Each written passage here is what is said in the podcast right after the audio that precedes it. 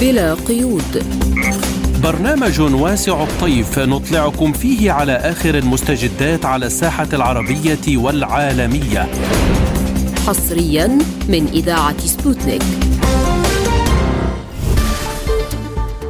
تحية طيبة لكم مستمعينا في سبوتنيك وأهلا بكم إلى هذه الحلقة الجديدة من بلا قيود. نقدمها لكم أنا عماد الطفيلي وأنا نغم كباس والبداية بأبرز العناوين. كييف لا تستبعد وساطة الرئيس البيلاروسي لبدء مفاوضات مع موسكو؟ مسؤولون سعوديون يتحدثون لسبوتنيك عن مراسم الحج هذا العام. الجيش الإسرائيلي يعلن تعزيز قواته في الضفة الغربية. جرحى في قصف صاروخي للإرهابيين على قرى الساحل. الساحل السوري لازلتم تستمعون إلى برنامج بلا قيود. نبدأ التفاصيل من الشأن الأوكراني وما نقلته وسائل إعلام ألمانية عن موعد بدء المفاوضات الرسمية لحل النزاع في أوكرانيا والتي أكدت أنها ستجري خلال شهر يوليو تموز. وأن اجتماعا دوليا بشأن أوكرانيا عقد في كوبنهاجن يوم السبت الماضي في سرية تامة بمشاركة دبلوماسيين من الدول الغربية فضلا عن ممثلين من البرازيل والهند والصين وجنوب أفريقيا بمبادرة كييف. وأن هدف الغرب هو تلقي دعم دول بريكس التي لا تزال محايدة في الوضع حول أوكرانيا. ولم يستبعد نظام كييف مبادرة الرئيس البيلاروسي ألكسندر لوكاشينكا لبدء مفاوضات بين كييف وموسكو. وحول فرص نجاح وساطة لوكاشينكا قال رئيس قسم التحليلات في العلاقات الأوراسية الدولية فلاديمير كيريف لسبوتنيك Александр Григорьевич сам говорил о том, что он готов быть посредником. لوكاشينكو نفسه قال إنه مستعد ليكون وسيطا في المفاوضات بين موسكو وكييف وهذا أمر عادي ولا يعتبر خبر عاجل. فالرئيس لوكاشينكو يختلف من الناحية النفسية والسلوكية عن النخب الروسية والأوكرانية. لذلك فإن الأخذ بالاعتبار المواقف التي يطرحها هي فرصة لجعل المفاوضات أكثر مرونة. لأننا رأينا أن المفاوضات في المراحل الأولى تعطلت وكانت هناك مشاكل واضحة للجانبين إذ لم يفهم أحدهما الآخر ولم يتم التمكن من إيجاد لغة مشتركة كما ولم تكن المحادثة مثمرة دائما. لذلك إدخال عنصر ثالث في هذه الصيغة كشخص يختلف عنهم جميعا هو وأكرر أفضل فرصة لجعل المفاوضات أكثر مرونة. أعتقد أن هذا يمكن أن يلعب دورا ايجابيا. أيضا لأن هذه الجمهوريات الثلاث المتبقية من الاتحاد السوفيتي روسيا وأوكرانيا وبيلاروسيا هي أكثر تشابها مع بعضها البعض. فشخصية لوكاشينكو دائما تتعرض للتراوح بين السقوط والتألق. وفي الوقت الحالي تحتل شخصية لوكاشينكو مكانا عاليا والجميع الآن ينظرون إليه بأمل كبير. لقد ارتقى دور لوكاشينكو في السنوات الأخيرة على الرغم من أنه في عام 2022 كان ينظر إليه على أنه ليس مفاوضا جيدا ولم يرغب الأوكرانيون أنفسهم برؤيته كطرف في المفاوضات إذ قالوا إنهم غير مهتمين بالمفاوضات على أراضي بيلاروسيا. ولكن الآن هناك تحول نحو لوكاشينكو مرة أخرى. لذلك ربما سيسمح لنا هذا بتحقيق نتيجة إيجابية. وللحديث عن هذا الموضوع ينضم إلينا عبر الهاتف الخبير بالشأن الروسي الدكتور محمود الأفندي.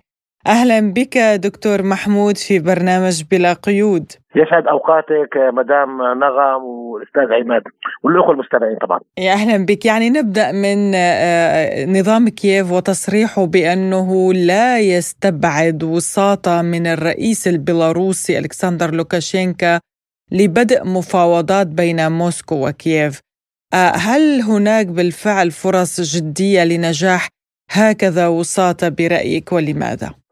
مرة ثانية برحب فيكم بالأخوة المستمعين طبعا المبادرات البيلاروسية بدأت منذ بداية العملية العسكرية الخاصة الروسية ونعلم أنه نجح الرئيس البيلاروسي في جمع الوفدين في في الحدود الروسية البيلاروسية البولندية إذا نذكر في بداية العملية العسكرية الخاصة بعدين انتقلت إلى إسطنبول لأن أوكرانيا تعتبر أن بيلاروسيا هي مشاركة بالحرب مع روسيا وهي عدوة. لذلك انتقلت هذه المفاوضات بنفسها إلى إسطنبول التركية. يعني الوساطة البيلاروسيه هي قديمة جديدة. أما يبدأ هيك تصريح في هذا الوقت بالذات وبعد محاولة التمرد الفاشلة والانقلاب الفاشل داخل روسيا الاتحادية هذا يعني أن آه، آه، بدأت الحكومة الأوكرانية تنظر في الأمر الواقع. العملية العسكرية الخاصة تتعثر أصبحت بلا أنياب. فشل ذريع آه، خسارة خسائر كبيرة من الصعب التعويض. حتى يفهم الأخوة المستمعين المشكلة ليست في العتاد الذي يعطيه الناتو بلا حدود. المشكلة في الطاقة البشرية للجيش الأوكراني يعني لا يستطيع أن يجند أكثر من ذلك. هناك الآن نحن أمام عشر آه، ما يسمى موجات تجنيد في أوكرانيا عامة ومع ذلك الخسائر البشرية هائلة. فمن الصعب التعويض أنا برأيي الحكومة الأوكرانية بعض لن أقول يعني في طبعا آه، بعض الاعضاء ينظرون بأمر واقعي أن الحرب مع روسيا أصبحت أمر لا يطاق، لذلك الآن أعطوا إشارة للرئيس البيلاروسي ليبدأ من جديد. وهناك دكتور محمود يعني عفوا على المقاطعة، هناك أيضا تصريح لوزير الدفاع الأوكراني في هذا السياق الكسي ريزنيكوف يعني يدعو إلى عدم رفع السقف التوقعات المبالغ فيه من الهجوم المضاد للقوات المسلحة الأوكرانية. هذا كلام طبعا هذا كلام الواقع قلت لك فيه نظرات واقعية بدات تبدأ لأن الخسائر أستاذ عماد لا تستطيع أن تخفيها. الخسائر يمكن أن تخفيها الإعلام ولكن أن تخفيها داخليا وضعك يعني وضعك أنت الشخصي لا تستطيع أن تخفيه على نفسك. يعني هذا أمر مهم جدا هم العالمين في مدى في مقدرة قواتهم هل سيستطيع الصمود أكثر؟ العملية المعاكسة مطالبه بنتائج قريبه قادمة يعني بنشوف النتائج الخلابيه اللي عبت القوه 113 كيلو 115 كيلو متر مربع لا أحد يعلم أين هذه المناطق يعني بدك أنت أي محلل عسكري يذكر أي مناطق تقدمت القوات الأوكرانية، ليس هناك أي تقدم. هذا يعني بالإضافة أن الممول والمستثمر في هذه العملية العسكرية الولايات المتحدة الأمريكية تريد نتائج أمام اجتماع حلف الناتو القادم في مدينة فيليوس يعني كل هذا وضع القيادة الأوكرانية في مأزق. لذلك صرح صرح وزير الدفاع الأوكراني إنه الآن ليس لدينا آه، آه، طائرات. ولكن هل كان لديهم طائرات لما أعلنوا العملية العسكرية؟ يعني كان كل خبير عسكري يقول العملية العسكرية بدون غطاء جوي بدون طائرات بحجم كبير لا تستطيع أن تتقدم. الآن يعني هذا اعتراف واضح من وزير الدفاع الأوكراني بأنه هناك فشل ذريع بالهجوم المضاد أصلا. طبعا آه، مدام نغم لأنه فعليا أنت تستطيع أن تقول الاعلام أنه تقدم ولكن هو يعلم ما يحصل في بيته الداخلي ويعلم أن هذه المعلوم هذه المعلومات عاجلا ام اجلا ستظهر النتائج تكون على الأرض ولا تكون على وسائل الإعلام. يعني وحرب الاعلاميه حرب مشروعة ولكن لا تستطيع أن إذا خرجت كثير عن الواقع لا أحد يصدق هذه الحرب الإعلامية. لذلك بدأت أوكرانيا تتراجع شيئا فشيئا. اليوم رسالة إلى الرئيس البيلاروسي نريد اجتماعات. أنا في رأيي أنا في رأيي الخاص أن هذه الرسائل هي أوكرانيا تريد هدنة لوقت معين لإعادة تشكيل قواتها واعاده تجديد قواتها أنا في رأيي الحكومة الروسية لن تقبل بهذه المفاوضات هذا السؤال هل ستسمح لهم روسيا بذلك؟ لا أنا أبلغ لن تقبل روسيا يعني سمعت من سنوات انتظرنا ما حد حصل في من سنوات.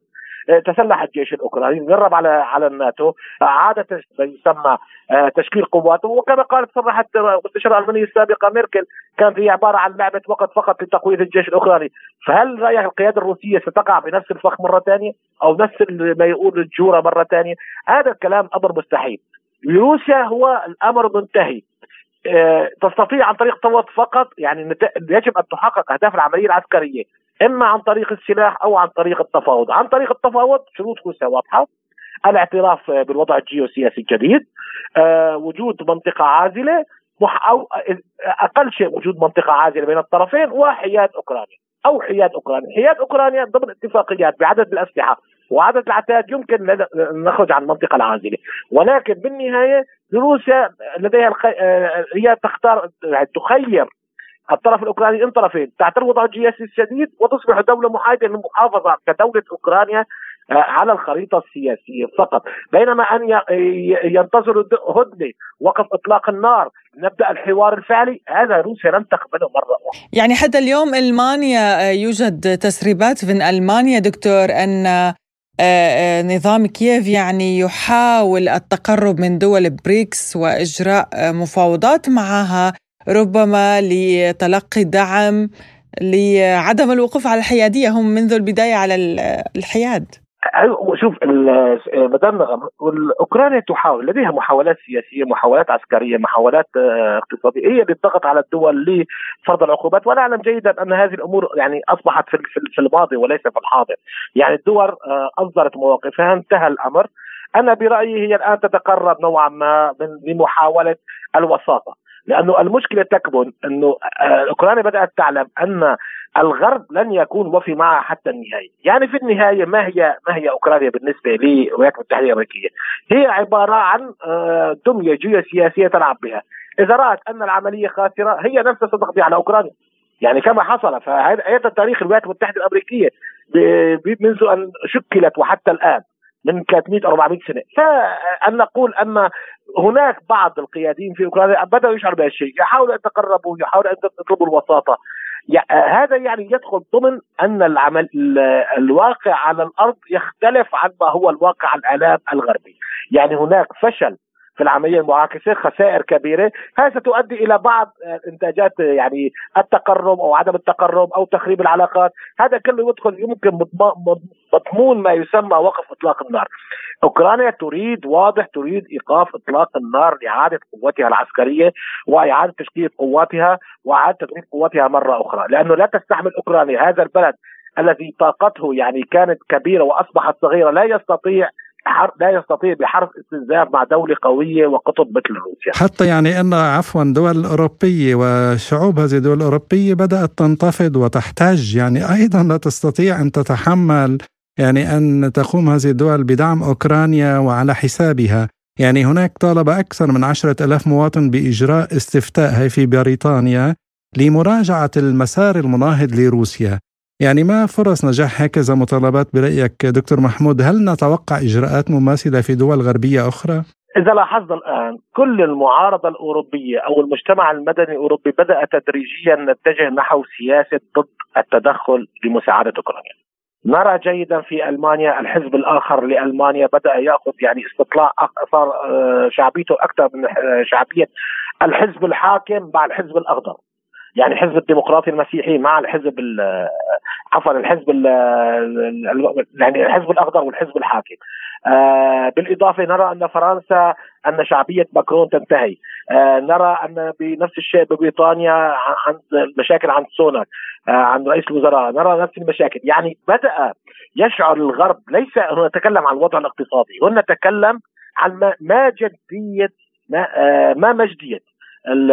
هذا الدعم لاوكرانيا إذا لم يعطي أي شيء. كما قلت سابقا على إذاعتكم قلت لكم إذا لم تنجح العملية المعاكسة الأوكرانية سيختلف الوضع الأوروبي بشكل كبير واختلاف ل 180 درجة، هذا أمر مهم جدا لأنه علقوا آمالهم كلهم بالعملية المعاكسة وقالوا أن أوكرانيا يمكن أن تتقدم آه، ويمكن مساعدتها، لم تتقدم الآن بدأت الاسئله، فالأحزاب الآن أو الحاكمه في أوروبا بدأت تشعر فعليا وبدأت تتنازل للأحزاب المعارضة. هذا أمر مهم جدا. لذلك يمكن أن نرى أن تغييرات في الانتخابات القادمة لبعض الدول الداعمة الأساسية لأوكرانيا. يعني هي ألمانيا فرنسا يعني على سبيل يعني هلأ طبعا ماكرون لا يستطيع يرشح نفسه الآن لأنه ليس على الدستور ولكن أي رئيس فرنسي آه، يكون نفس حزب ماكرون سيخسر. نفس الشيء يمكن أن نقول هناك آه، تقدم لحزب العمال في بريطانيا عن حزب ال conservative يعني كله هذا بيعطي إنه و10000 مواطن يعني ليس رقم بسيط كلهم يعارضون آه، ال... مدام نغم الوضع يختلف لأن الدعاية الأوروبية اللي أطلقتها منذ بداية العملية العسكرية أن روسيا هي خطر على أوروبا بدأ الشعب الأوروبي يفهم الوضع أن روسيا لا تشكل على خطر وهي تحمي حدودها ولا تريد الاحتلال أوروبا كما يقول الرئيس زيلينسكي. راينا تصريحات زيلينسكي لما كانت عمليه تمرد في موسكو؟ قال مستمرين لحماية أوروبا. ما يعني هذا هذا التصريح؟ يعني يحاول أن يوصل رسالة أوروبيين نحن نحميكم ولكن هذه الفكرة بدأت تنتهي في أوروبا. هذا أمر مهم جدا. هل يستطيع حماية نفسه حتى يحمي الأوروبيين؟ اليوم أيضا دكتور زيلينسكي يناقش مع بايدن توسيع إمدادات الأسلحة لتشمل أسلحة بعيدة المدى مع عواقب مثل هذه الإمدادات الأمريكية لنظام كييف. لنبدأ تدريجيا يعني كل ما تقدمت أمريكا بأسلحة جديدة تقترب من ما يسمى المواجهة المباشرة، لم يبقى هناك أسلحة الآن يمكن أن تقدمها الولايات المتحده الامريكيه بدون مواجهة مباشرة. يعني الطيران هذا يعني مواجهة مباشرة لأنه اوكرانيا لا تملك مطارات تستقبل الإف 16 لأنه مساراتها ممراتها أصغر بكثير للإف 16 ستستخدم مطارات بولندا وروسيا للحق بهذا الرد. على هذه المطارات. نفس الشيء الصواريخ بعيدة المدى لا تستطيع أوكرانيا اطلاقا لديها منصات وتوجيه خاص غرفة عمليات ستكون في حلف الناتو. يعني هذا توجيه مباشر تدخل مباشر واضح. هذا سيؤدي إلى إشعال حرب عالمية ثالثه يمكن هذا الخبر إعلامي أكثر من هو واقعي. فالولايات المتحدة الأمريكية إذا قامت الآن باعطاء اوكرانيا هذا الشيء هذا سيؤدي لصدمه بشر لا أعتقد الولايات المتحدة الأمريكية بالوقت نحن أمام ما يسمى الوقت قبل الانتخابات يعني ننسى أن العام تقريبا خلص نحن في الشهر آه السادس يعني العام القادم هو عام انتخابات بالأحزاب آه داخل الولايات المتحدة الأمريكية وبعد ذلك بالرئاسة الأمريكية. يعني أعتقد أن الولايات المتحدة الأمريكية لن تساعد أوكرانيا بهذه الأسلحة لعد لطويل المدى لأن آه يمكن أن يؤثر العملية الانتخابيه يمكن أن يؤثر على الاقتصاد المباشر هذا أول شيء. ثاني شيء بالنسبة للطائرات العسكرية تكلم عنها بايدن حتى الآن نحن ضمن مرحلة التدريب. ولكن المشكلة ما هي يعني آه، فعليا هل سيغامر الولايات المتحدة الأمريكية بأراضي أوروبية اطلاق هذه الطائرات هذا أمر آه، أمر آخر. بس الشيء الصواريخ. يعني المشكلة تكمن الآن في في سياسة الولايات المتحدة الأمريكية. هل تريد الصدام المباشر أم لا تريد الصدام المباشر؟ هذا زي صار في الفترة العالية فيمكن التصريحات الإعلامية تكلمنا عن صواريخ بعيدة المدى لأنه الآليات الآن موجودة عند القوات الأوكرانية لا تسمح لهم بالتقدم بأي شكل من الأشكال. فهم يريدون أعمال تخريبية يريدون هز روسيا بالداخل. فقط يعني الصواريخ بعيدة المدى ماذا تفعل ستضرب أماكن مدنية كما تفعل هايمرز كما يفعل ستورم شادو البريطاني. وستصعد من الصراع كما يعني طبعا تصعيد فقط أكثر من ذلك ولكن هذا سيؤدي لصدمه مباشر. يعني خلينا نكون واقعيين لأنه الصواريخ بعيده المدى هي تحت آه يعني في العمق الروسي ستكون. ستكون بالعمق ومسيره من قبل الولايات المتحدة الأمريكية. يعني غرفة العمليات اين ستكون هذه الصواريخ. لن يعطوها لأوكرانيا لأنه حتى الآن الدبابات الأبرم لأوكرانيا حتى الآن يفككون الأسرار فيها والمعدات السرية حتى لا تستطيع القوات الروسية السيطره عليها، كيف يعطوه صواريخ بعيدة المدى ولها سرية ولها برامج خاصة لأوكرانيا فيكون هم مسيطرين عليها. يعني هم سيطلقونها وهم سيكونوا مسؤولين عن عن تسيير الهدف أو تسيير الهدف المشروط له. هذا تدخل مباشر نعم الخبير في الشأن الروسي الدكتور محمود الأفندي. كنت معنا من موسكو. شكرا جزيلا لك دكتور محمود. شكرا شكرا شكرا لكم. لازلتم تستمعون إلى برنامج بلا قيود. وإلى الأراضي المقدسة في المملكة العربية السعودية حيث أدى مئات آلاف الحجاج طواف القدوم حول الكعبة المشرفة في مكة المكرمة في مستهل مناسك الحج. متجهين بأعداد كبيرة إلى مشعر منى على بعد نحو خمسة كيلومترات من المسجد الحرام قبل المناسك الرئيسية وهي صعود جبل عرفات غدا الثلاثاء.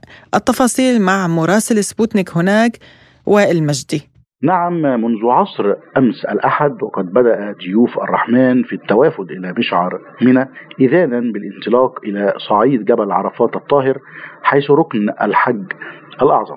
المملكة العربية السعودية قالت إنه تم العودة لما قبل أزمة فيروس كورونا من حيث أعداد ضيوف الرحمن حيث استقبلت حتى الآن ما يزيد عن مليون وستمائة ألف حاج جاءوا من كل حدب وصوب إضافة إلى استضافة 238 ألف حاج ضمن مبادرة طريق مكة. استعدت المملكة لهذا الحدث الذي يترقبه ما يزيد عن المليار مسلم حول العالم باستعدادات ضخمة شاركت فيها جميع الوزارات المعنية في مقدمتها وزارة الحجة والعمرة ووزارة الشؤون الإسلامية ووزارة الداخلية وكذلك آه، وزارة الصحة. آه، التطورات على الأرض الملموسة آه، ميدانيا يرى الجميع أن المملكة استعدت بشكل ضخم على مستوى البنية التحتية وعلى مستوى البرامج التي أطلقتها حيث أطلقت عدة برامج ذكية وتطبيقات تكنولوجية حديثة تعتمد على أدوات الذكاء الاصطناعي. هذه التطبيقات الحديثة التي أطلقتها المملكة من شأنها الارتقاء. وتسهيل الخدمات المقدمة للحجاج هذا العام من ضمن هذه المبادرات مبادرة قطار المشاعر والذي ينقل الحجاج ما بين المشاعر لتأدية أركان الحج. وشددت المملكة العربية السعودية على ضيوف الرحمن بضرورة الالتزام بالتعليمات لضمان أمن وسلامة الحجاج والابتعاد عن أي محاولة لتسييس الحج لهذا العام. ومن المقرر أن يقضي الحجيج يوم عرفة ثم ينفرون إلى مزدلفة يجمعون الكاميرات ويوجهون إلى منى لاستكمال مناسك الحج لهذا العام. وفي حوار خاص مع سبوتنيك قال وزير وزارة الحج والعمرة المساعد للتخطيط والتحول الرقمي عبد العزيز بن سليمان المدحمي إن السلطات السعودية أصدرت بطاقات ذكية على الحجاج هذا العام. البطاقة الذكية اليوم آه، تساعد الحاج على الحصول على من الخدمات وأيضا تساعد المنظمين والعاملين في المنظومة إلى تقديم الخدمات للحاج. نسعى بإذن الله من خلال تطبيق المشروع لهذا العام إلى آه، الوصول إلى كل الحجاج وتقديم الخدمات المقدمة لهم بشكل مباشر سواء من البطاقة الرقمية أو البطاقة المطبوعة من جانبه قال الدكتور صالح بن علي التركي أمين العاصمة المقدسة بالمملكة العربية السعودية لسبوتنيك إن الأمانة جزء من الجهات الحكومية التي تعمل مع منظومة الحج والتي لا تقل عن 40 مؤسسة بالتعاون مع 60 مؤسسة من القطاع الخاص. طبعا إحنا جزء من المنظومة منظومة الجهات اللي تعمل في موسم الحج من الجهات الحكومية لا تقل عن 40 مؤسسة وأكثر من 60 مؤسسات من القطاع الخاص نعمل تناغم مع بعض كل واحد بدور إحنا مسؤولين عن تجهيز البنية التحتية من طرق من إنارة من كباري. نتأكد أنها تعمل نتأكد أنها شغالة. مسؤولين برضو عن صحة البيئة والحفاظ تعرف يجوك الزوار من من بلدان مختلفة عندهم أمراض وبائية مختلفة. نعمل جهدنا أنه ما ينتقل هذا الوباء إلى جهات أخرى يقضى عليه في وقته والحمد لله تاريخنا ناجح لم ينتقل أي وباء. نعمل على جمع النفايات في وقت محدد. نعمل على الإعاشة. هذا العام المطلوب أن تكون الإعاشة بجودة عالية وأن تصل للحاج سليمة جيدة حتى الحرارة لها مقياس. حجم البنية التحتية آه، متواجد. البنية التحتية تحتاج إلى دعم كبير. يمكن آه، في الاعوام الماضية كان الضغط على موضوع النفايات أقل.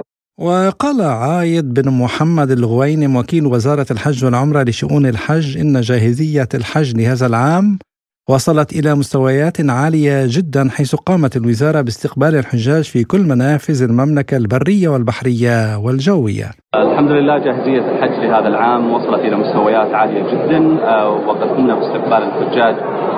في كل منافذ المملكة الجوية والبرية والبحرية ووصل إلى مكة اليوم آه، قرابة مليون و350 ألف حاج. قاموا بتقديم طواف القدوم والانتقال إلى مساكنهم ويستعدون لتأدية المناسك إن شاء الله ابتداء من يوم هذا العام سنقوم بالعودة إلى ما كنا عليه قبل الجائحة وسنعود للعدد الكامل مع رفع القيود عن كل الاشتراطات الصحية التي كانت تتعلق بجائحة كوفيد 19 جميع الوفود التي ترد إلى المملكة العربية السعودية يتم استقبالها بما يليق بضيوف الرحمن ويقوم الفريق المختص بتوفير كل سبل الراحة لضمان تنقلهم وسكنهم وإعاشتهم وتأديتهم لمناسكهم بشكل سليم.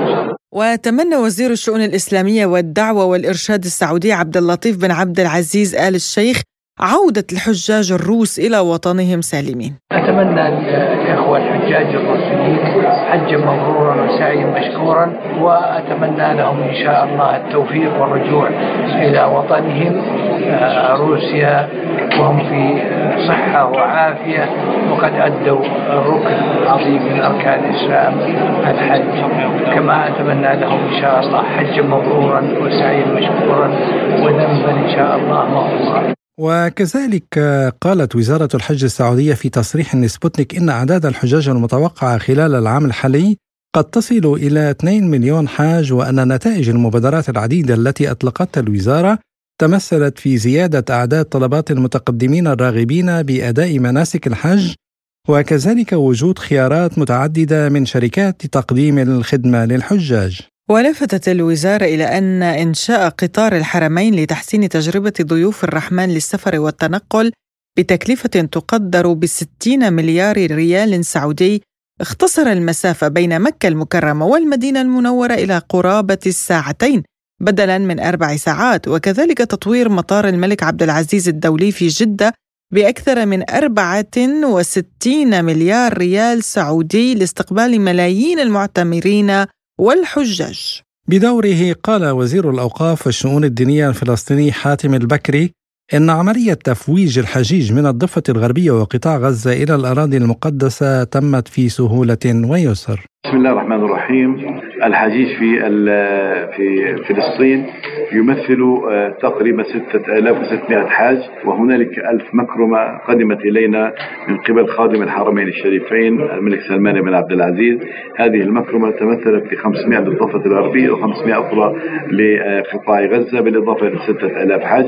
عملية تفويجهم كانت عبر آه، طريقين. الطريق الأول هو المملكة الأردنية الهاشمية وقد كان تفويجهم بسهولة مصر إذ إن جلالة الملك عبد الله الثاني بن الحسين ملك المملكة الأردنية الهاشمية قد أوعز بإعطاء الفلسطينيين كل التسهيلات حتى يتم آه، آه، إدخالهم إلى الأرض الأردنية ومن ثم تفويجهم إلى المملكة العربية السعودية عبر المطار أو عبر البر ووصلوا كلهم جميعا إلى أولا إلى المدينة المنورة تشرفوا بزيارة رسول الله صلى الله عليه وسلم ثم بعد ذلك قدموا إلى هنا إلى مكة المكرمة وهم الآن يتهيأوا للذهاب إلى المشاعر المقدسة وإلى إلى صعيد عرفات الطاهر كذلك الإخوة الذين توجهوا إلى الديار المقدسة عبر جمهورية مصر العربية في المحافظات الجنوبية خرجوا بإذن الله سبحانه وتعالى أيضا من خلال المعبر في رفح ومن ثم إلى مصر ثم تم نقلهم بالطائرات إلى مطار الملك عبد العزيز في جدة ووصلوا إلى أيضا إلى مكة المكرمة والآن جميع الحجيج في مكة المكرمة. وكذلك المكرمة وصلت المكرمة الأولى من قبل أو من الضفة الغربية إلى هنا والمكرمة الثانية الجزء الثاني من آه، محافظات الوطن الجنوبية.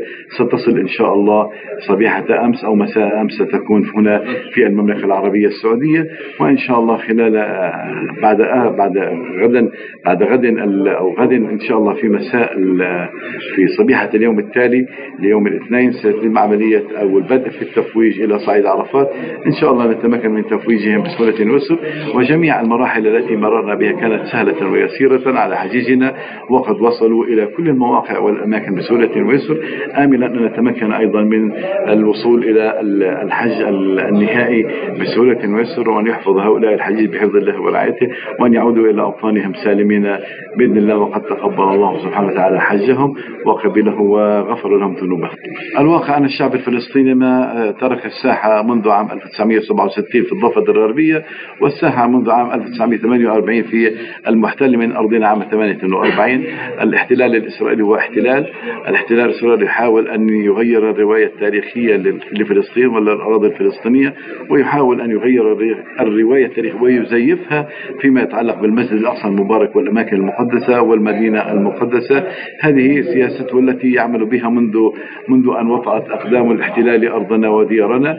لكن أيضا نقول أن الشعب الفلسطيني ثم تمسك بأرضه ومقدساته ومتمسك بأقصاه ولن يترك هذه الأمور هكذا بل هو يبذل كل الجهد المستطاع بين يديه للحفاظ على مقدساته وأيضا يحاول وسيحاول وسيبذل كل المحاولات حتى يصل إلى أن يتوج هذا العمل النضالي المتمثل بالمتابعة الفلسطينية للقضية الفلسطينية سواء على المستوى السياسي أو على كافة المستويات الأخرى حتى نصل إلى الدولة الفلسطينية المستقلة بعاصمتها القدس الشريف وما ذلك بعلى الله بعزيز. لكن نقول أيضا هذه الجرائم الاحتلالية التي يقوم بها اتجاه شعبنا وأبنائنا وبلادنا ومقدساتنا وعملية التغيير للمعالم كلها ستبوء بالفشل بإذن الله سبحانه وتعالى. الشعب الفلسطيني شعب, شعب له الإمكانيات وله أيضا آه، القدرات التي من خلالها تمسك بأرضه وسبق وتمسك بأرضه حتى تتوج أو يتوج هذا الصبر والمصابرة والرباط والمرابطة بالدولة الفلسطينية المستقلة بعاصمتها القدس الشريف إن شاء الله وما ذلك على الله.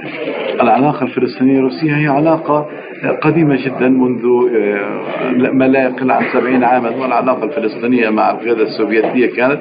ثم بعد بعد ذلك مع القيادة الروسية علاقة فيها نوع من التعاون والتنسيق في المواقف وكذلك في الدعم والإسناد في المواقف السياسية لكلا البلدين تجاه بعضهما البعض. والقيادة الفلسطينية كان لها دور في عملية كل المواقف السياسية تجاه روسيا أو كان أيضا للقيادة الروسية مواقف مواقف تجاه القضية الفلسطينية.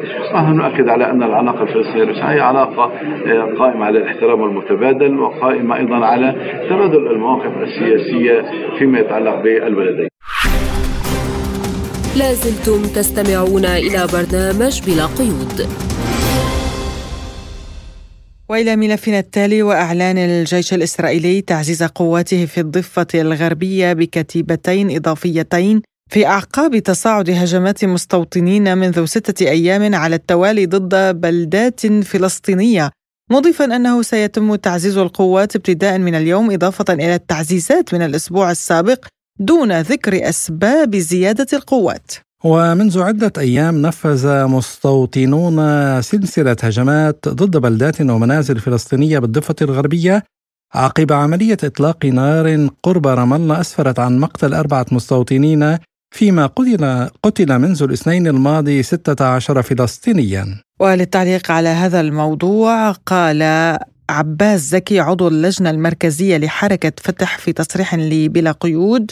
يعني أولا علينا أن ندرك بأنه 75 عام من الاحتلال كانوا يستعدوا لهذا اليوم ولهذه الحكومة السادسة لنتنياهو التي هي حكومة حسم الصراع وليس إدارته. حسم الصراع بالرؤية الصهيونية للحل ويجب أن يعرف الجميع بأنه الإسرائيليون موحدون على أن غزة لتصبح دولة ليبتلعها البحر لتكون أي شيء. ولكن لهم في الضفة الغربية ثوابت ثلاث هذا ما قاله رابين ملك السلام كما قالوا عليه. القدس عاصمة أبدية موحدة. والمستوطنات الأمنية باقية والسيادة لنا ويفرضها جيش الدفاع وبالتالي لا انسحابات جذرية من الضفة الغربية. إنها يهودا وسامرة إنها أرض الميعاد.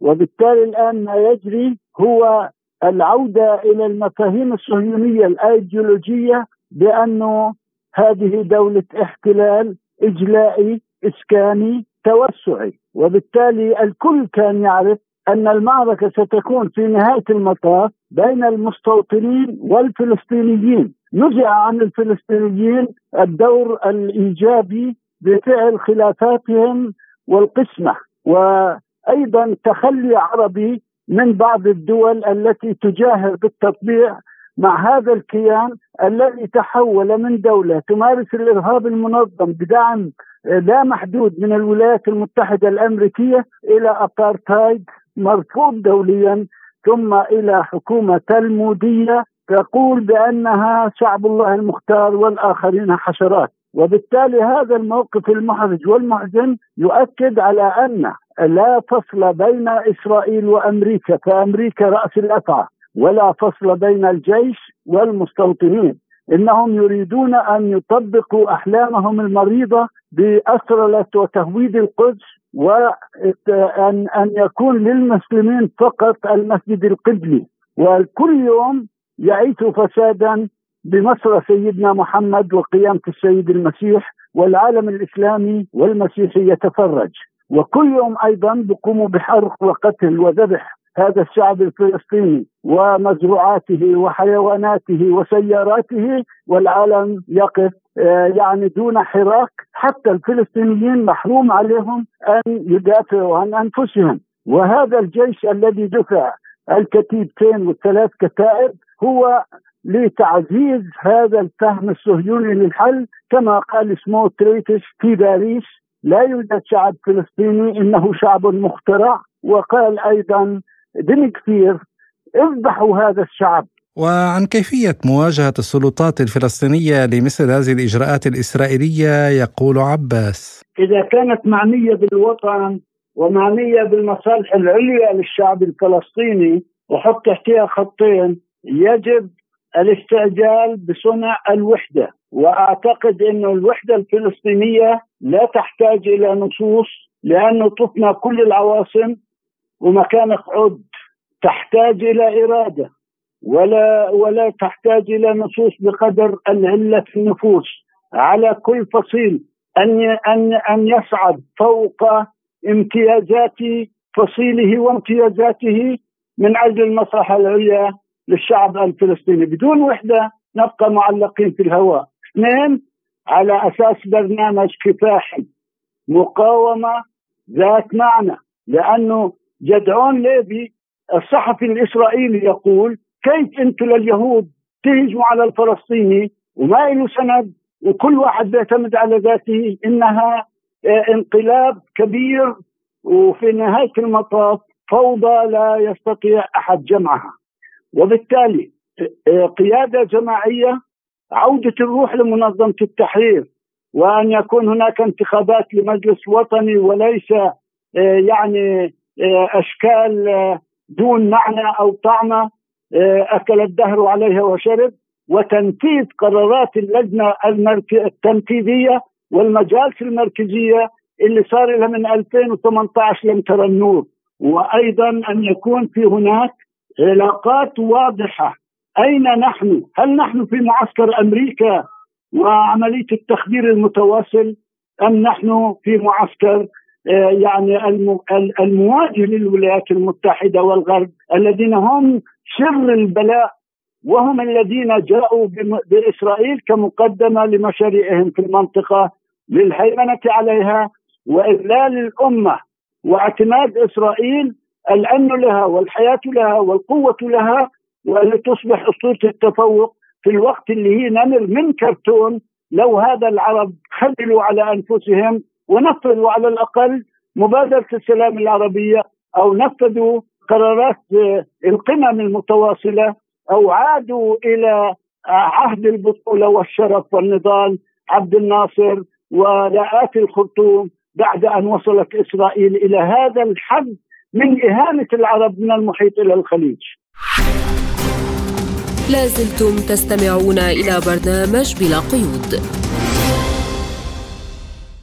ومن فلسطين إلى سوريا حيث جرح شخصان على الأقل في قصف صاروخي نفذته المجموعات المسلحة على ريف مدينة القرداحة في محافظة اللاذقية فيما أكدت مصادر إعلامية أن القصف استهدف كذلك جبل التي تبعد عن القرداحة قرابة 18 كيلومتر. وتتعرض المنطقة المذكورة من حين إلى آخر إلى قصف صاروخي مصدره ريف اللاذقية الشمالي حيث يتمركز المسلحون. وفي الوقت نفسه أعلن نائب رئيس المركز الروسي للمصالحة في سوريا الأدميرال أليغ غورينوف أن المسلحين أطلقوا صاروخا واحدا من نظام الإطلاق الصاروخي المتعدد على منشآت البنية التحتية في القرداح التي تبعد عشرة كيلومترات شمال شرق قاعدة حميميم الجوية. ودعا المركز الروسي للمصالحة الجماعات المسلحة غير الشرعية إلى الامتناع عن الاستفزازات والسير في طريق التسوية السلمية للوضع في المناطق الواقعة تحت سيطرتهم كما أشار إلى استمرار الانتهاكات الممنهجة والهادفة لضرب بروتوكولات منع التضارب. والمذكرة الثنائية بشأن سلامة الطيران في سوريا من قبل التحالف الدولي لمكافحة الإرهاب بقيادة الولايات المتحدة الأمريكية. وللتعليق على هذا الموضوع يقول الخبير في شؤون الجماعات الإسلامية المتطرفة الدكتور حسام شعيب لبرنامجنا.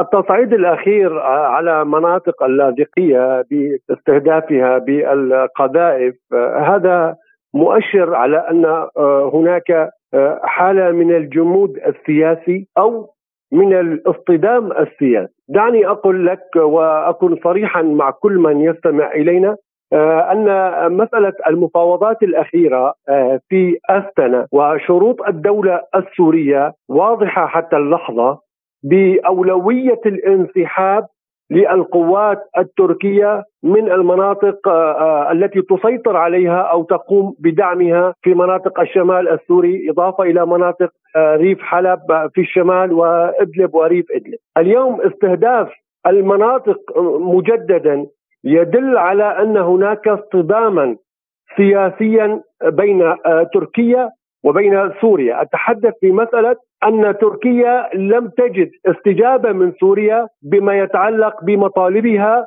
أو بما يتعلق أو كانت تعتقد أن سوريا ستقدم تنازلات بشأن العودة العلاقات السورية التركية. هذا جانب. الجانب الآخر أيضا هو انعكاس للحرب الروسية الأوكرانية والتقدم الروسي وتحقيق انتصارات في دونباس وأيضا التحالف الاستراتيجي القائم بين الحكومتين الروسية والسورية. وهذا التنسيق عالي المستوى ليس فقط على المستوى السياسي وإنما على المستوى العسكري. وبالتالي تأتي أيضا هذه الاستهدافات الجديدة لتبعث برسائل ضغط على الحكومة الروسية سواء لجهة المناطق التي تقوم بتحريرها في أوكرانيا وتحقيق الانتصارات هناك أم حتى لجهة العلاقات مع تركيا وبالتالي هي آه، رسائل تنقلها هذه المجموعات الإرهابية وهي أداة كلنا يعلم تنفذ سياسات معينة لدول خارج آه، أتحدث من خارج الحدود الوطنية السورية.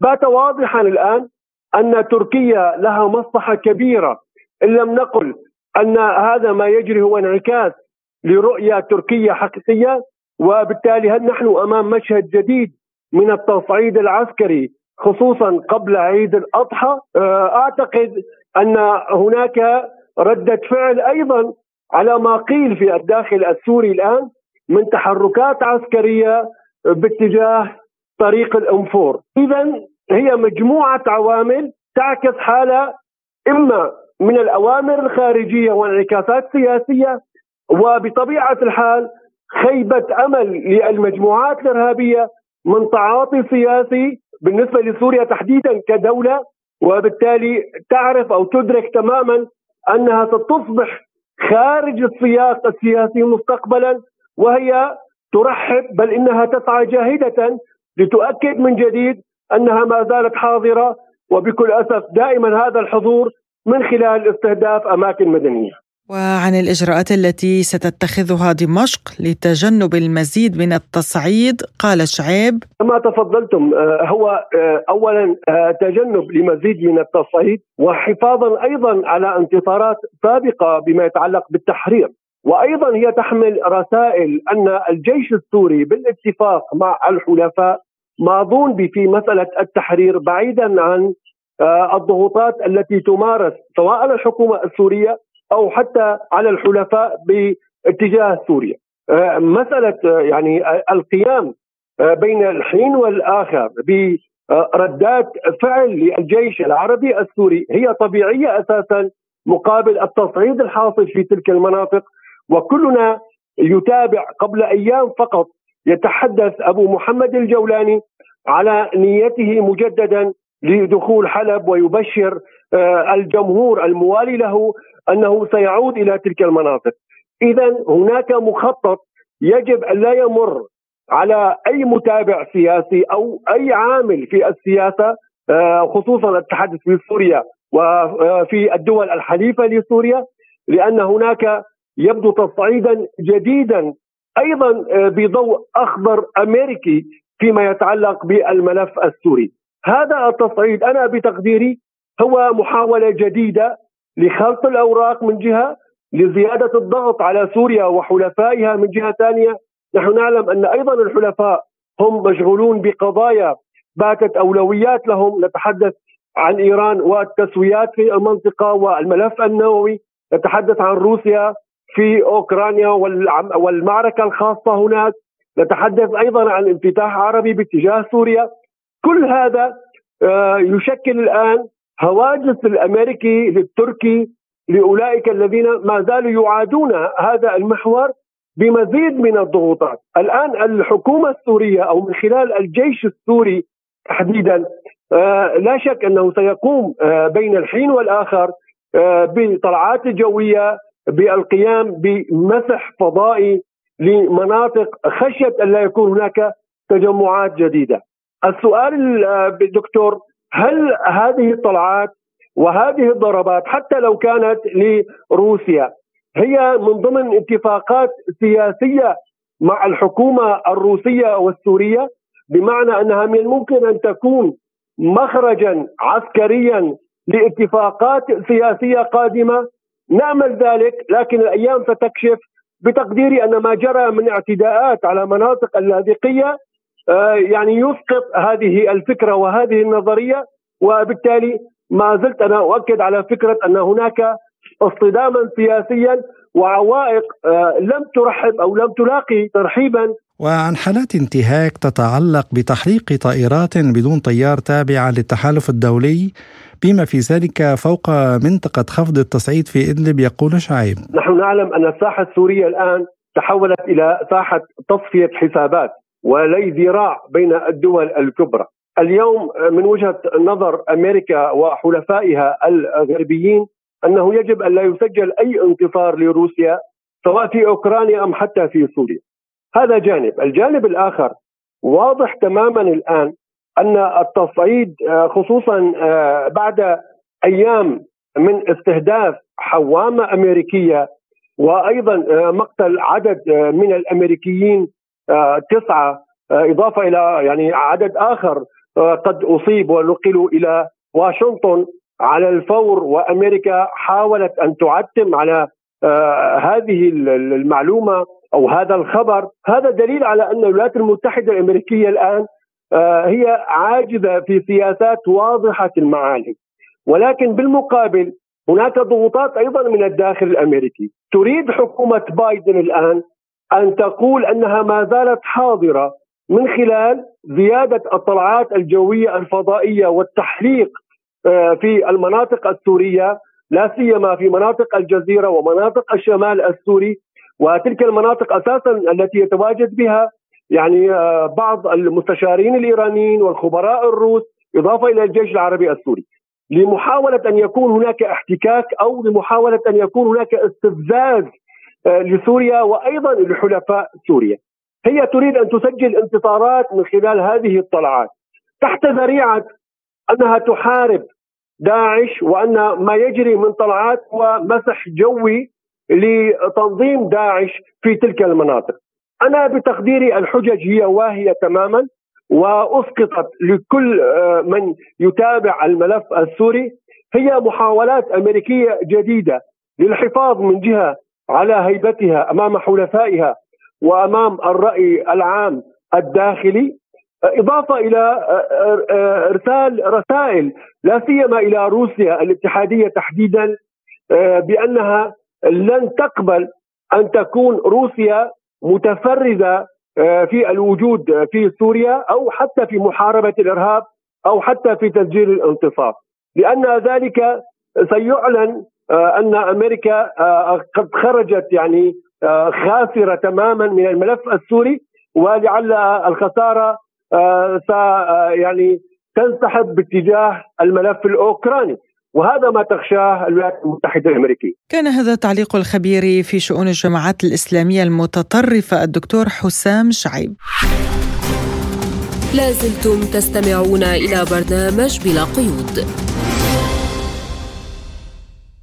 ومن السياسة إلى الاقتصاد وموافقة مجلس الاتحاد الأوروبي بشكل كامل فرض حزمة جديدة من العقوبات ضد روسيا تضمنت مجموعة كاملة من القيود الاقتصادية والشخصية الإضافية فضلا عن آلية لمكافحة الالتفاف على العقوبات المناهضة لروسيا والتي سيتم تطبيقها كمناز أخير فيما يتعلق ببلدان ثالثة. وردت موسكو على هذه الحزمة من العقوبات بتوسيع قائمة ممثلي الاتحاد الأوروبي الممنوعين من دخول روسيا والذين وفقا للقانون الفيدرالي بشأن إجراءات مغادرة أو دخول روسيا بما في ذلك موظفي وكالات إنفاذ القانون والمنظمات الحكومية والتجارية في الدول الأعضاء في الاتحاد الأوروبي والأفراد الذين يشاركون في تقديم المساعدة العسكرية لكييف. وحول تأثير هذه العقوبات قال الخبير الاقتصادي الدكتور عبد القادر سليماني لبلا قيود مرة أخرى يوسع الاتحاد الأوروبي الهوة والشرخ بينه وبين الدول آه، الشرقية خصوصا روسيا ويعني في قراره الأخير آه، الذي يتضمن غلق الخط دروغبا الشمالي الذي يضمن تدفق النفط الروسي إلى الدول الأوروبية وكذلك إلغائه للترخيص لكل من ألمانيا وبولندا من أجل أن آه، تستورد كميات من النفط الروسي عبر هذا الأنبوب وكذلك تأتي آه، كل هذه العقوبات ضمن الحزم الحادي عشر العقوبات المفروضة على الدولة الروسية من أجل إضعافها ومن أجل أن دعنا نقول أن هناك معركة كسر عظام آه، أساسها اقتصادي من أجل يعني منع المنتوجات والأنظمة الدفاعية للوصول إلى الجانب الروسي. فهي عقوبات أخرى آه، ستزيد من الشرخ والهوة بين الاتحاد الأوروبي وبين روسيا وكذلك ستزعزع الثقة في النظام الاقتصادي الأوروبي والغربي آه، وستتخوف دول مثل الدول العربية والدول الإفريقية وأمريكا اللاتينية من أن تتعامل مع الاتحاد الأوروبي ومع أمريكا ومع الكيانات المالية الغربية لأنها سوف تكون عرضة لعقوبات ولتجميد الأموال وكذلك حركة التجارة الدولية في أي فرصة سانحة لها. بالنسبة لروسيا اعتمدت على استراتيجية جديدة وهي كسب حصص سوقية في الجانب الشرقي خصوصا في الأسواق الصينية والأسواق الهندية والأسواق يعني آسيا الوسطى. فهي دعينا نقول لم تعد تعتمد على الحصص السوقية في أوروبا جراء العقوبات المتتالية والمتوالية من جانب الاتحاد الأوروبي والدول الغربية بزعامة بزعامة أمريكا. وأنا لا أظن أن آه، شركة غاز بروم التي حققت مكاسب كبرى بالملايير الدولارات في آه، في العامين الأخيرين لا أعتقد أن هذه الشركة العملاقة آه، سوف تتأثر بهذه العقوبات لأن لديها بدائل ولديها خطط تستغني من خلالها على السوق الأوروبية. فروسيا غيرت مسارها خصوصا مع استغلال خط قوة سيبيريا واحد وخط قوة سيبيريا اثنين باتجاه كل من الصين والهند ودول وسط آسيا وكذلك الاعتماد على العملات الوطنية المحلية في التعامل مع هذه الدول. واعتبر سليماني أن استخدام الغرب التجارة الدولية والتمويل وعملتي الدولار واليورو كسلاح سيؤثر بشكل سلبي على الاقتصاد الدولي. الدول الغربية في تصرف آه، أقل من يقال عليه أنه غبي تستعمل التجارة الدولية والتمويل وعملتي الدولار واليورو كسلاح آه، اقتصادي وللو آه، للي الذراع يعني الدول التي لا تكون في صف هذه الدول الغربية فهي بالتالي توسع الشرخ وهي ذاهبة إلى القطيعة مع العالم العالم الثالث ومع دول العالم الثالث والدول الشرقية خصوصا مع آه، استقطاب كبير يشهده هذه الدول من مجموعة بريكس الاقتصادية وكذلك منظمة شنغهاي للتعاون وإبداء العديد والعشرات من الدول الإفريقية والدول اللاتينية للولوج إلى مجموعة بريكس ومنظمة شنغهاي للتعاون لأنه دول العالم آه، النامي رأوا أن هناك عنجهية وهناك توغل للنظام المالي آه، بأذرعه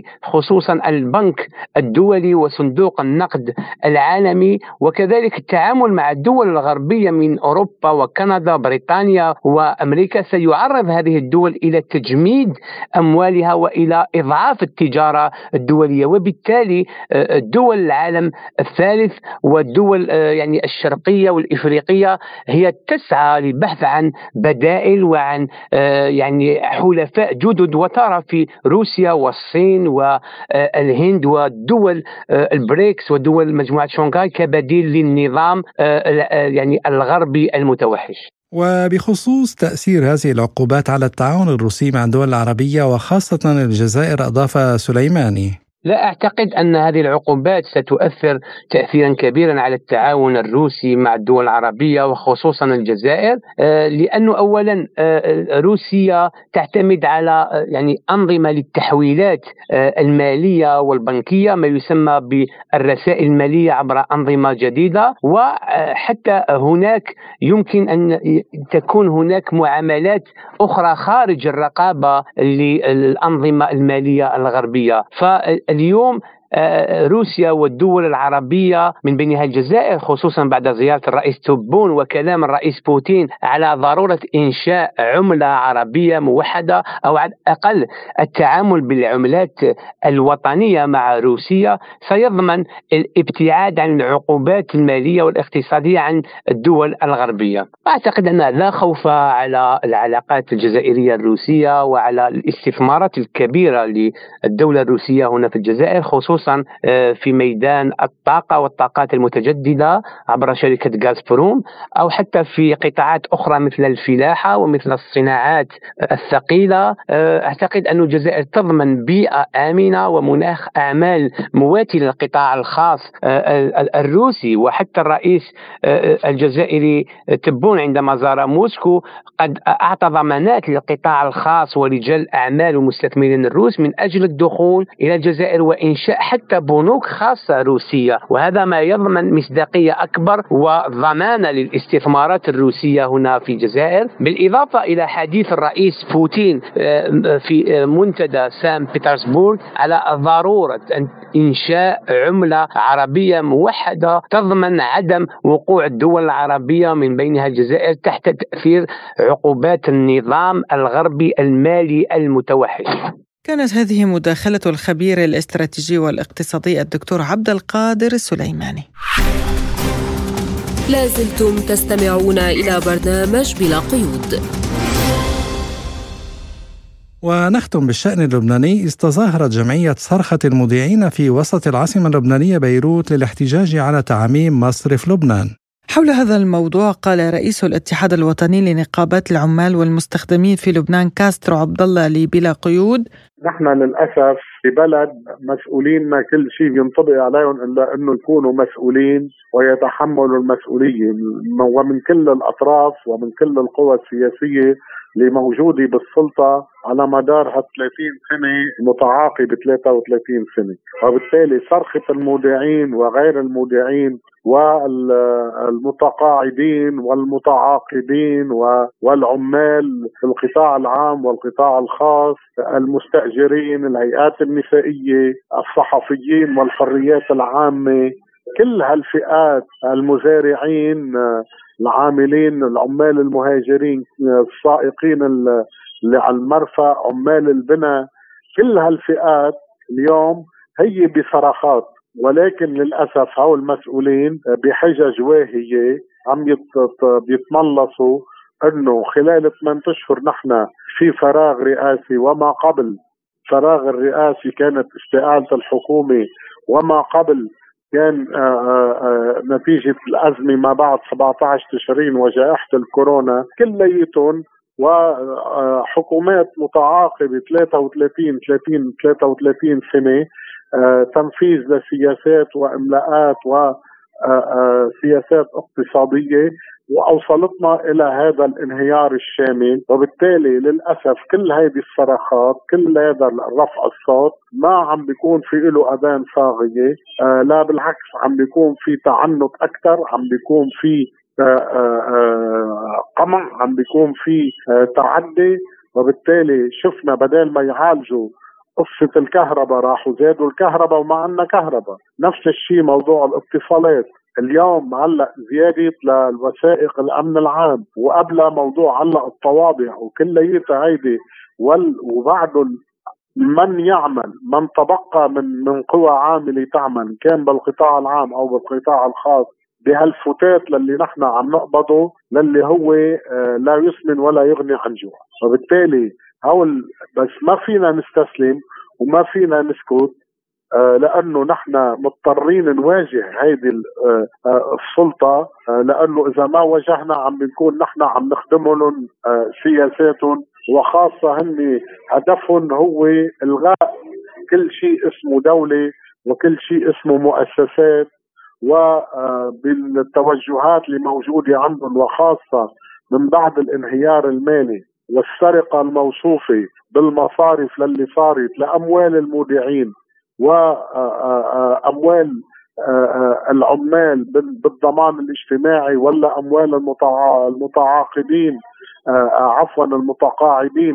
وكل هذه الصناديق الضامنة للي إجت هودي المصارف سرقتهم بطريقة وبالتالي محمية من القوى السياسية والمرجعيات اللي موجودة اليوم بالسلطة لأنه هربوا أموالهم الخاصة وأموال الأزلام وأموال الحاشية وبالتالي نحن اليوم ندفع الثمن أكثر كل يوم عن اليوم اللي قبله بالسياسات للمجتمع. لذلك نحن رح نضلنا بالمواجهة. بهذا نصل وإياكم إلى ختام حلقة اليوم من بلا قيود. قدمناها لكم أنا نغم كباس. وأنا عماد الطفيلي وشكرا لإصغائكم وإلى اللقاء. إلى اللقاء.